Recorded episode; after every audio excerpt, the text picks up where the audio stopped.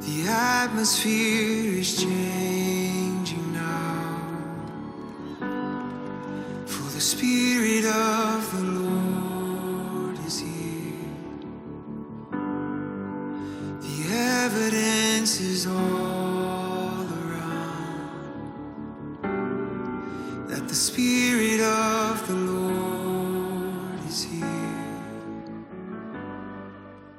I'm going to be talking about covenant relationships in the church this morning. And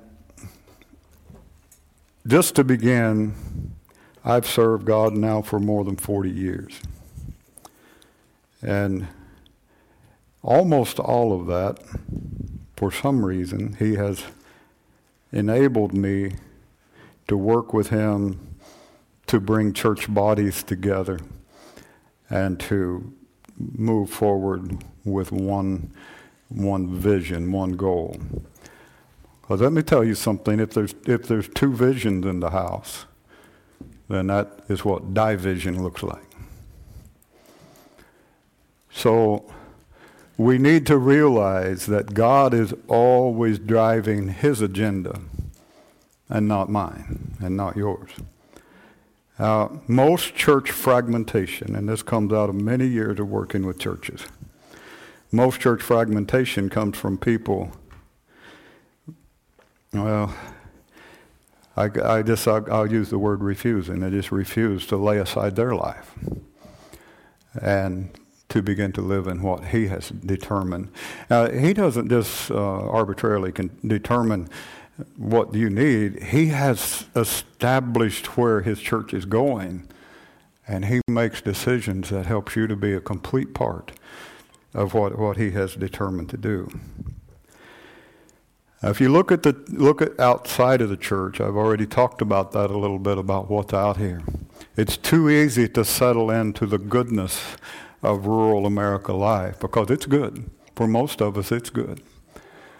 I've lived in enough places to tell you that life in Kirksville, Missouri is good.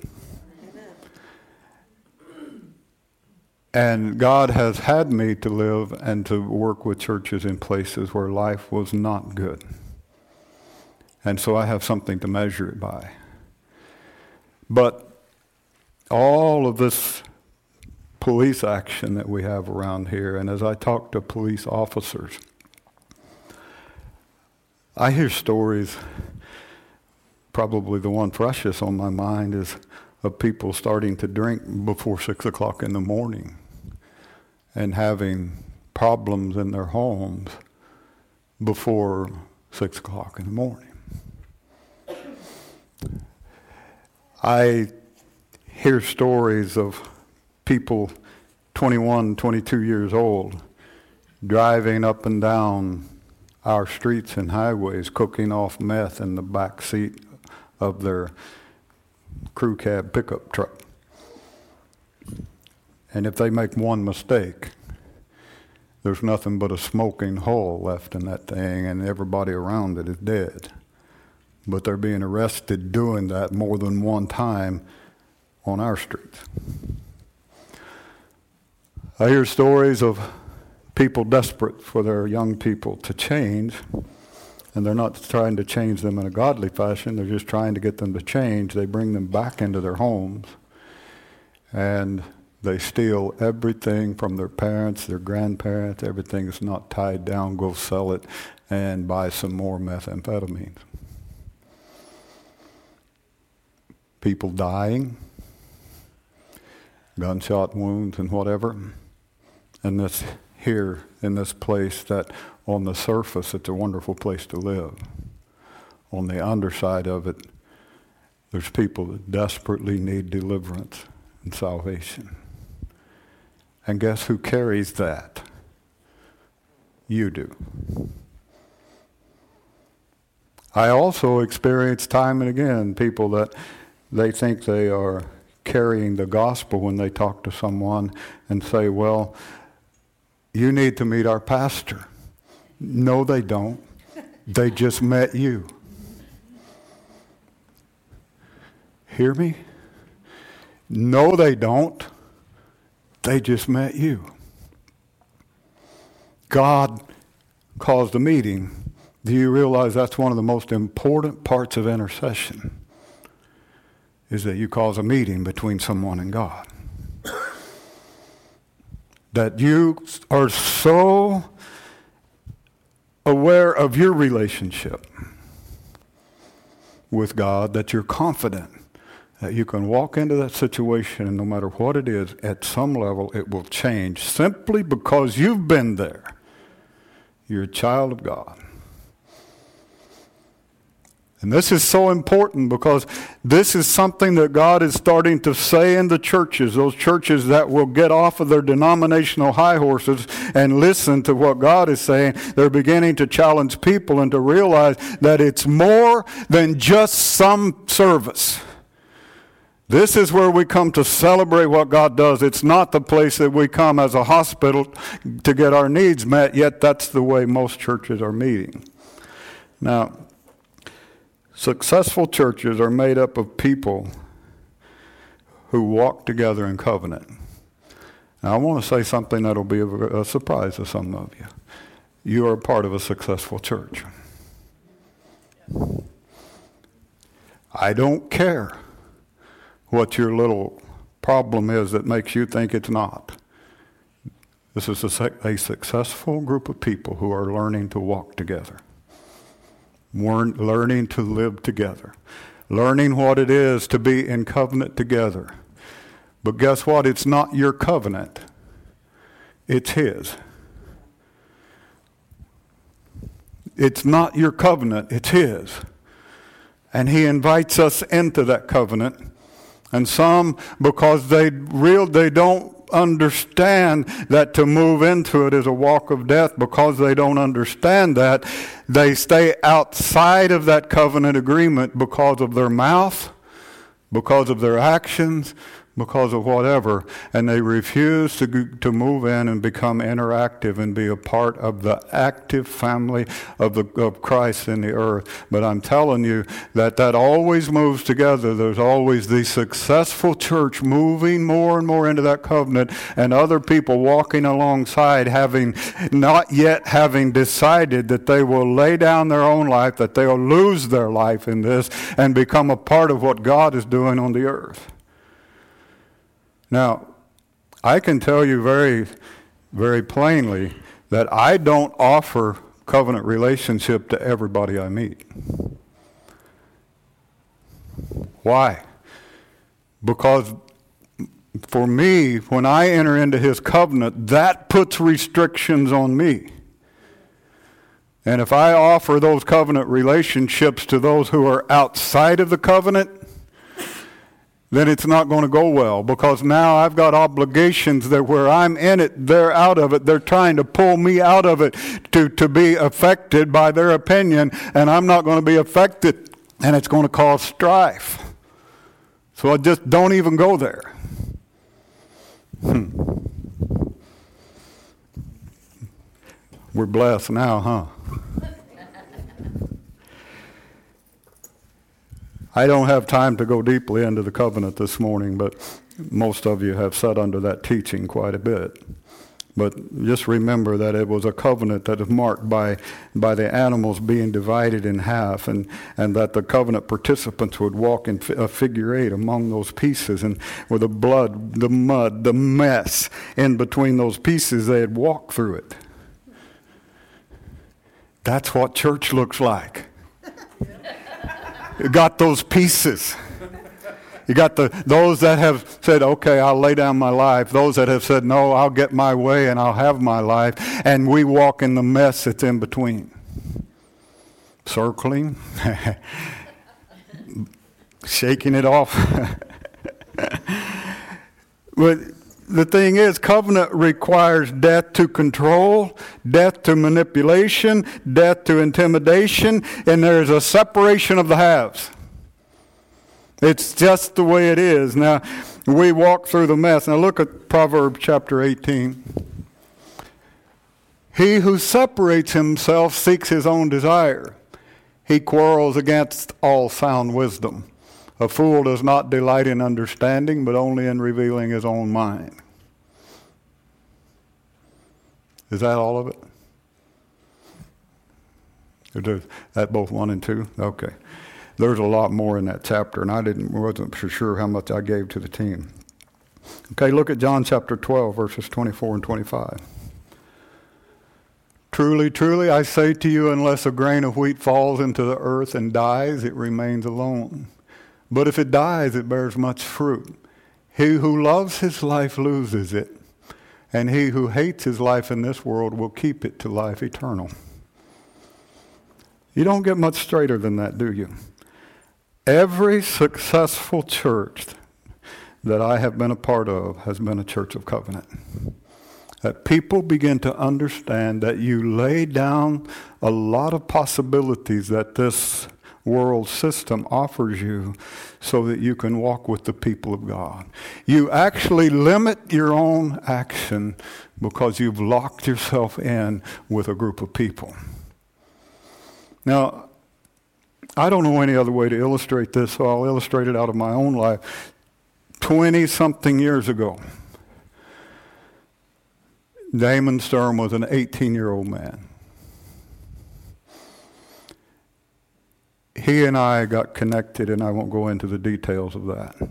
But it became apparent very quickly that our relationship would be for life. Now, we're 14, 15, 16 hours apart. If Damon's driving 14 and a half, if I'm driving 16 and a half, but it would be wrong of me to stay here and never go there when I am mobile, when I can actually do it.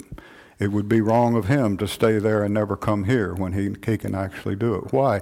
We're in covenant relationship. We walk through the mess together. We must touch each other's lives. I've made a commitment to him as a father in the house of God. He's 20, 18 years younger than, than me. So, uh, I've made a commitment to him. I walk as a father in the house. I don't dominate him, him at all. Or you know Damon, nobody dominates him. Nobody dominates his decisions.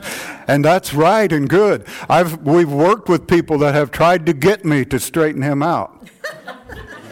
How many know that wouldn't go very well? But the thing is, that's not necessary because I always tell them that you need to wait a minute. He's rough, he's tough, but he needs to be to do the work that God has put before him. And I'm not interfering with that. Now, if you think you want to knock the edges off of him, go ahead and try. I want to watch it. You see, it goes even it goes further it goes broader because when you walk this way you begin to have god pull you into places because he's done something in you already that you can have an effect you can do something here. He'll pull you into that and when he pulls you into it he's pulling you into his covenant and he's saying now you walk in it. And so back to the illustration of my own life it would be so wrong for me to remove myself from all those relationships and say, no, it's not going to happen anymore. You understand?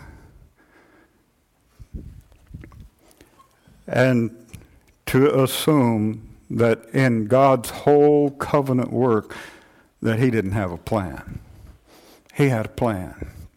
And it includes me and it includes you. And what you got to figure out is what's your part in it. And he goes even deeper than that. These, these young leaders that are developing here in the house, and when I say young, they're younger than me. It would be completely wrong for me to have such a high opinion of myself, to think that God wouldn't enable them if I'm not here. It would, and to not give them place and to not give them uh, an, a place to minister and to not encourage them and not help them. It would be wrong because God pulled them into the same covenant that I'm in. And I'm not the covenant maker, He is. I've just been pulled into that covenant. And He said, Now I'm going to teach you the ways. And my goodness, what a blessing it is to come into covenant through descendancy because I get to learn it. I don't have to walk through those pieces and say, if I'm less faithful than my father, then let me be as these pieces. He already did that. Now, the faithfulness that he demands of me is that I give my life to bringing everything out of you that I can. But he also gives me his grace to watch your life and see if you're laying it down or not. And if you're not laying it down, then he redirects my path and I begin to pull on someone else simply because you're not there yet. You're not, you haven't come into that laying my life down. You haven't stopped that. And I'm not, when I say you, I'm not pointing at anybody. I'm generally saying you. And if God is saying you, that's between you and Him, it's not me. But I, you haven't pulled yourself into that covenant and saying, okay, there's some things I'm not going to be, not because I can't be, but this covenant demands that there's some things I'm not going to be. This covenant demands that if my wife is having a problem with me that she thinks we can't resolve together, that she can go to some of the leadership of this church and talk with them. She can go to them, she can go to Damon, she can go to Moses, she can go to Rafa. She can talk to them about our stuff. And I will submit myself to that. Why? Covenant. Do I have the normal American male pride? Yeah, but God's come a long ways in stomping that in the dirt and trampling it in the mess between the pieces. Also, when, when something disrupts in the family, and the church family, I have an obligation to just keep walking between the pieces. Just keep walking between the pieces. Now, Children in a household, how many knows when children come, they create opportunity for us to walk in the mess. when children comes into this house, into this family, they create opportunity for us to walk in the mess. And some children choose to never grow up. I talked to a dad not long ago that was talking about one of his children, and he was very sober when he said, You know, this child has not yet chosen to grow up. And I realized the wisdom in that because he realized that they reach an age where you can no longer just demand anything. But you have to realize they've just chosen not to grow up. They're not walking in the covenant of that household. And then you got to decide are you going to cut them off? Or are you going to continue in the covenant that God put before us? And when He said to honor one another, when I honor you, I just give you all the room you need to become who God intended you to be and help you in every way I can to become that. But I also honor others by not getting too involved in your mess. because if I do that, I can create more mess because we're dealing with older, mature people who need to just be allowed to do their stuff. Not that you could change it anyway. He who saves his own life loses it. If we're going to produce on this earth the life of us, some of us will have to die to do that. That's just the bottom line. Now, want you to think of Joseph. Eventually became the hus- husband of Mary, the mother of Jesus. In his world, to have sex before marriage was never, never, never accepted. In his world, if a woman became pregnant while being engaged to her, you had two choices. You could make it a private matter and just get her out of the public eye, or there's a possibility of getting her stoned. That's what the pressure of the culture would demand. And Joseph, being the, the man that he was, he decided that he would put her away privately and let it all go away.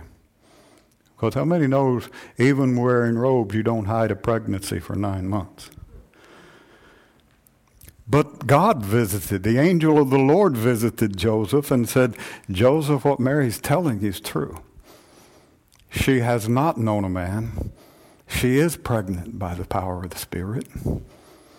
Now he's got a dilemma. he can walk through the mess as a man and embrace the Word of God in spite of the culture. Or he can go ahead and put her away privately. And he chose to be a man. He would walk beside her. He would face his family. He would face whatever he had to face. But most importantly, guys, I want you to listen to this. Joseph understood that as a man, he was strong. And he would give his strength to the word and will of God. He would make a living. He would support his family. He would treat Jesus as if it were his own son. Making a, making a determination that only a man can make. That I have strength and I will lay that strength down beside the will of God. And no matter what it costs, I'll walk in it. Guys, some of us need to walk in it because some of us need to realize that when people st- start coming against that which God has determined, and they start running it down, whether it's with their mouth or with their life, we need to be strong enough as men to stand up and say, But I've heard God. This is from God. And I will give my support. I will give, I will walk in this no matter what is said or who says it. God has spoken.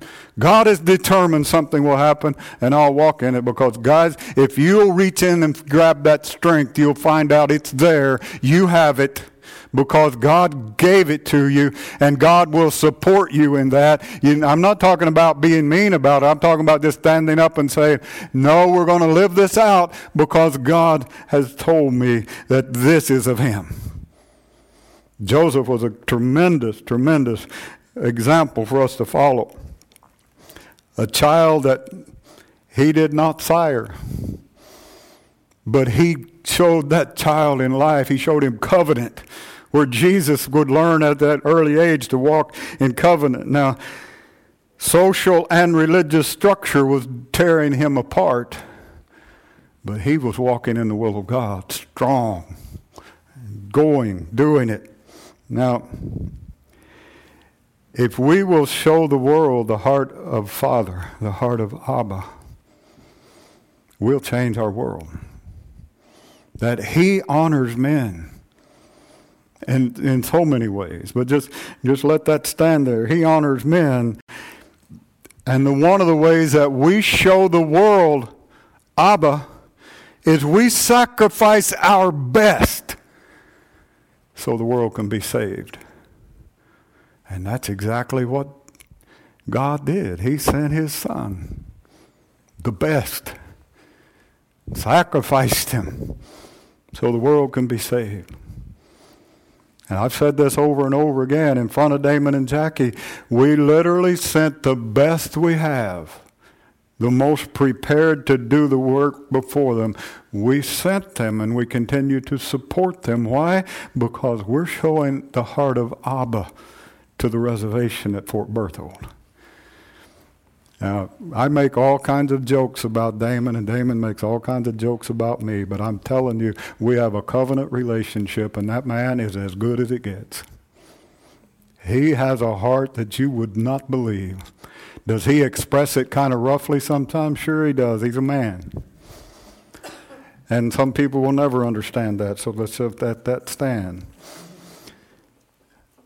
all of our religious effort, everything you see here is an absolute waste of time if we don't walk in covenant and show it to the world. If we don't walk in love one for another and show it to the world, it's a waste of time because this world needs family.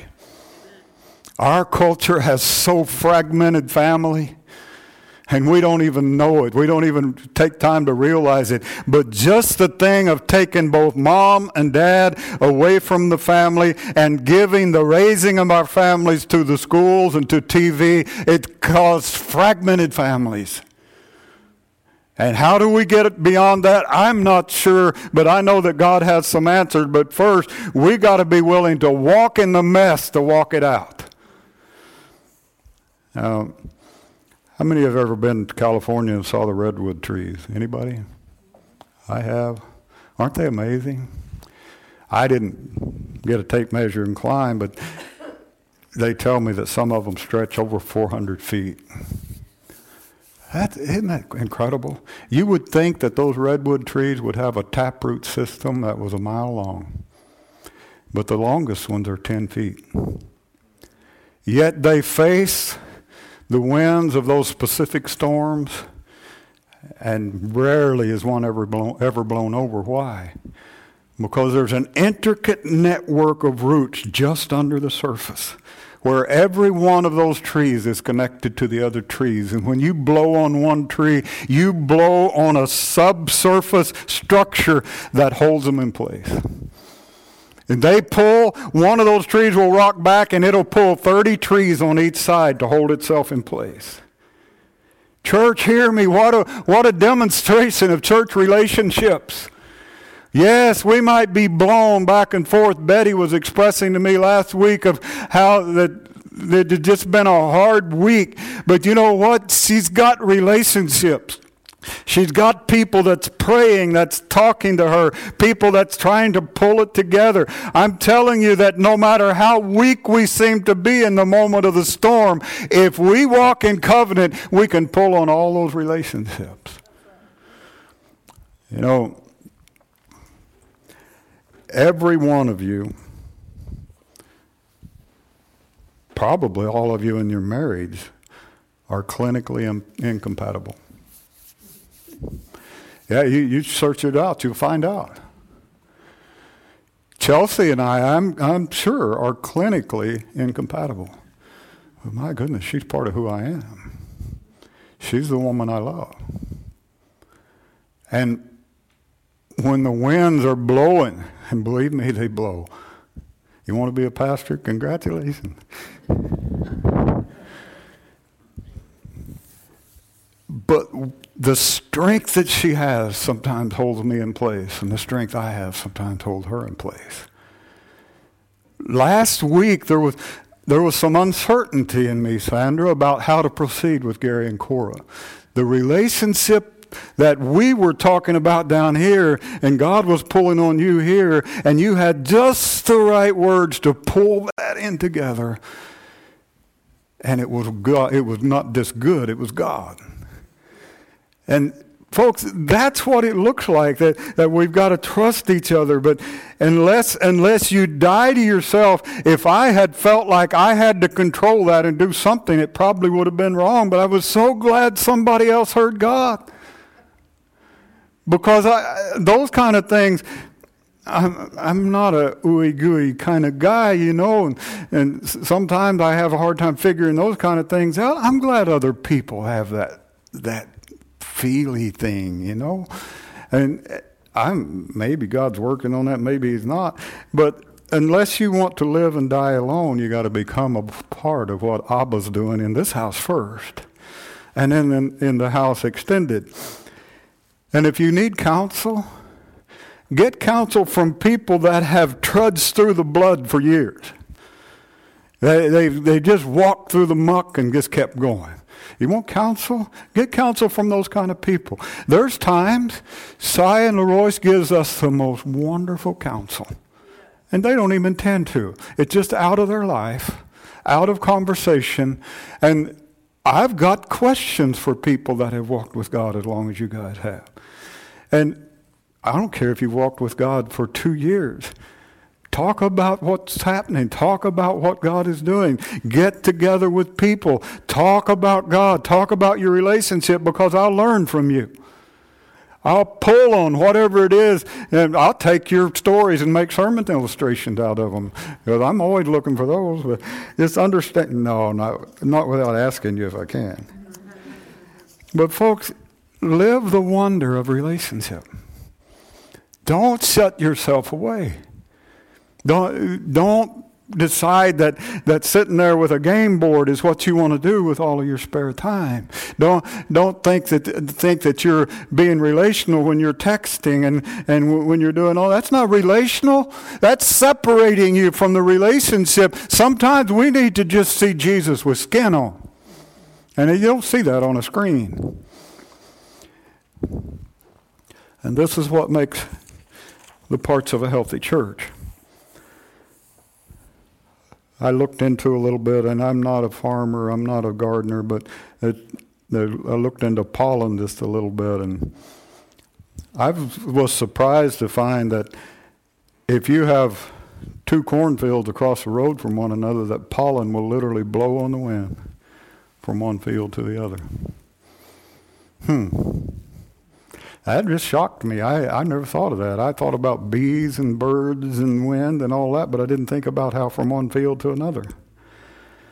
That the thing that causes that germination of life is borne on the wind. blow, wind, blow. Whose pollen is blowing across your field? You know, it's really hard for pollen to blow through screens and closed doors. Uh,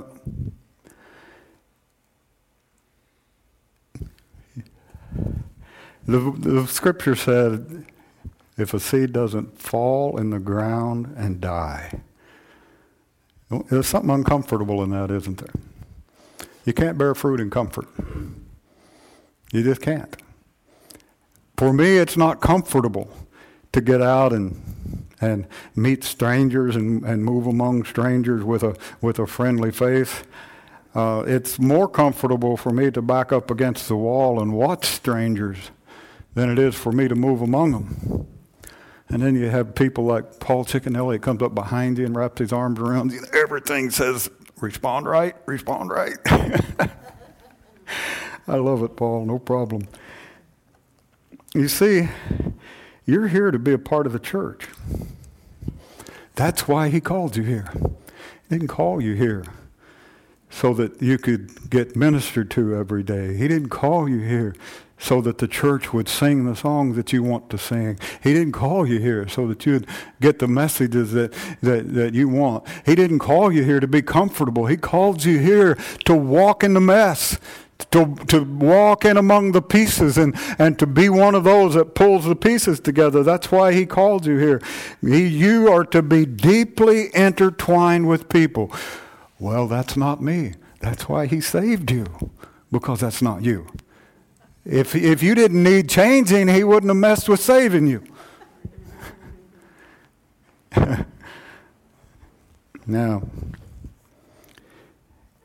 I want you to get this.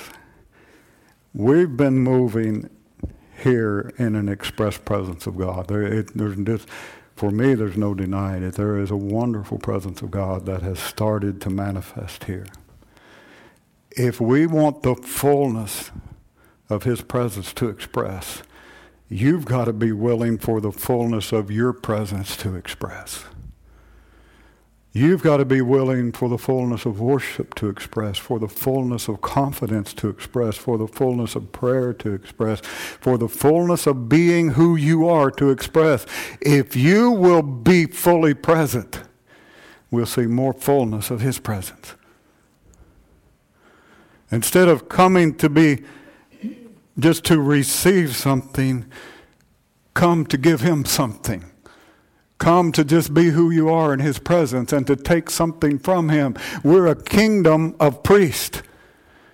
Priest, the priest of God do a wonderful thing. Priest of idols, they take sacrifice to the idols and get nothing in return. Priest of the Almighty God comes into the presence of God and comes out of that presence with something to give to those around them. A kingdom of priests a kingdom of people doing something out of the presence of God. Our social order gives us all kinds of excuses for building separate personal lives. It does. It just, it just gives us all kinds of excuses. Now, let me ask you a question, and this is kind of the altar call time now. When did God permit, give you permission to live a separate a separate life. When did God give you permission to build a personal kingdom? Let me ask you an even deeper question. When did you quit loving? If you're willing to, with your mouth, tear down what God is doing, when did you quit loving? If you're willing with your life to express something other than God outside of here, when did you quit loving? I'm telling you, it's that serious. When did God give you permission to do that? And when did you quit loving? Because you know what? Anytime I choose to not love this body, I am 100% at fault. It's not the fault of the messages. It's not the fault of the worship team. It's not the fault of who did or did not visit me this week. I am 100% at fault when I choose not to love this body. Think about it. And if we will choose to love one another, by this they will know him. By our love one for another. And in our mouth is life and death. You know what my number one job is? To try to make heaven famous on earth. That's what it is. That's my number one job. That everybody I come in contact with comes away thinking somehow that rough Oklahoma preacher's been in the presence of God. Somehow. Somehow, somewhere, he's been with Jesus. That's my job.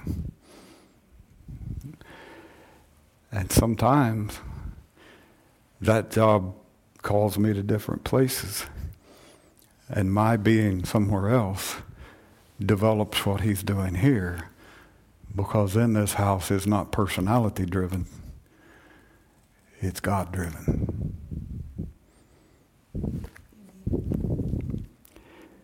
God called us from the very beginning in this house to be an apostolic group, realizing that God calls and God sends.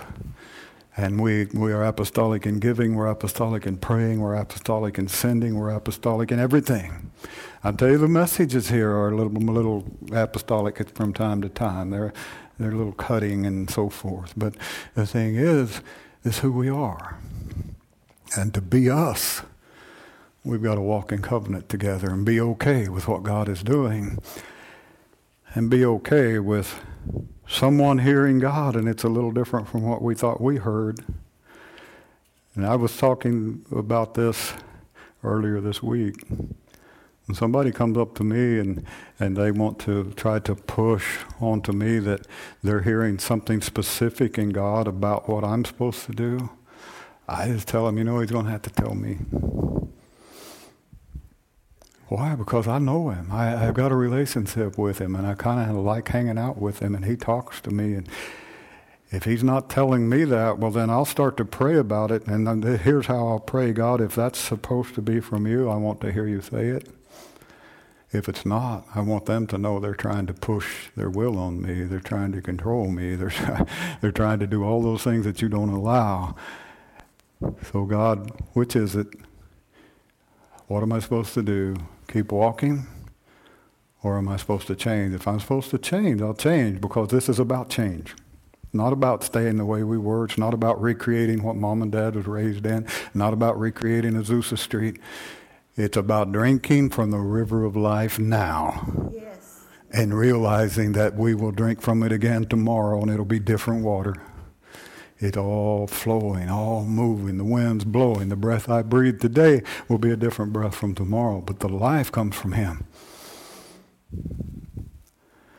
The challenge before the church this morning is what will you do? What will you do?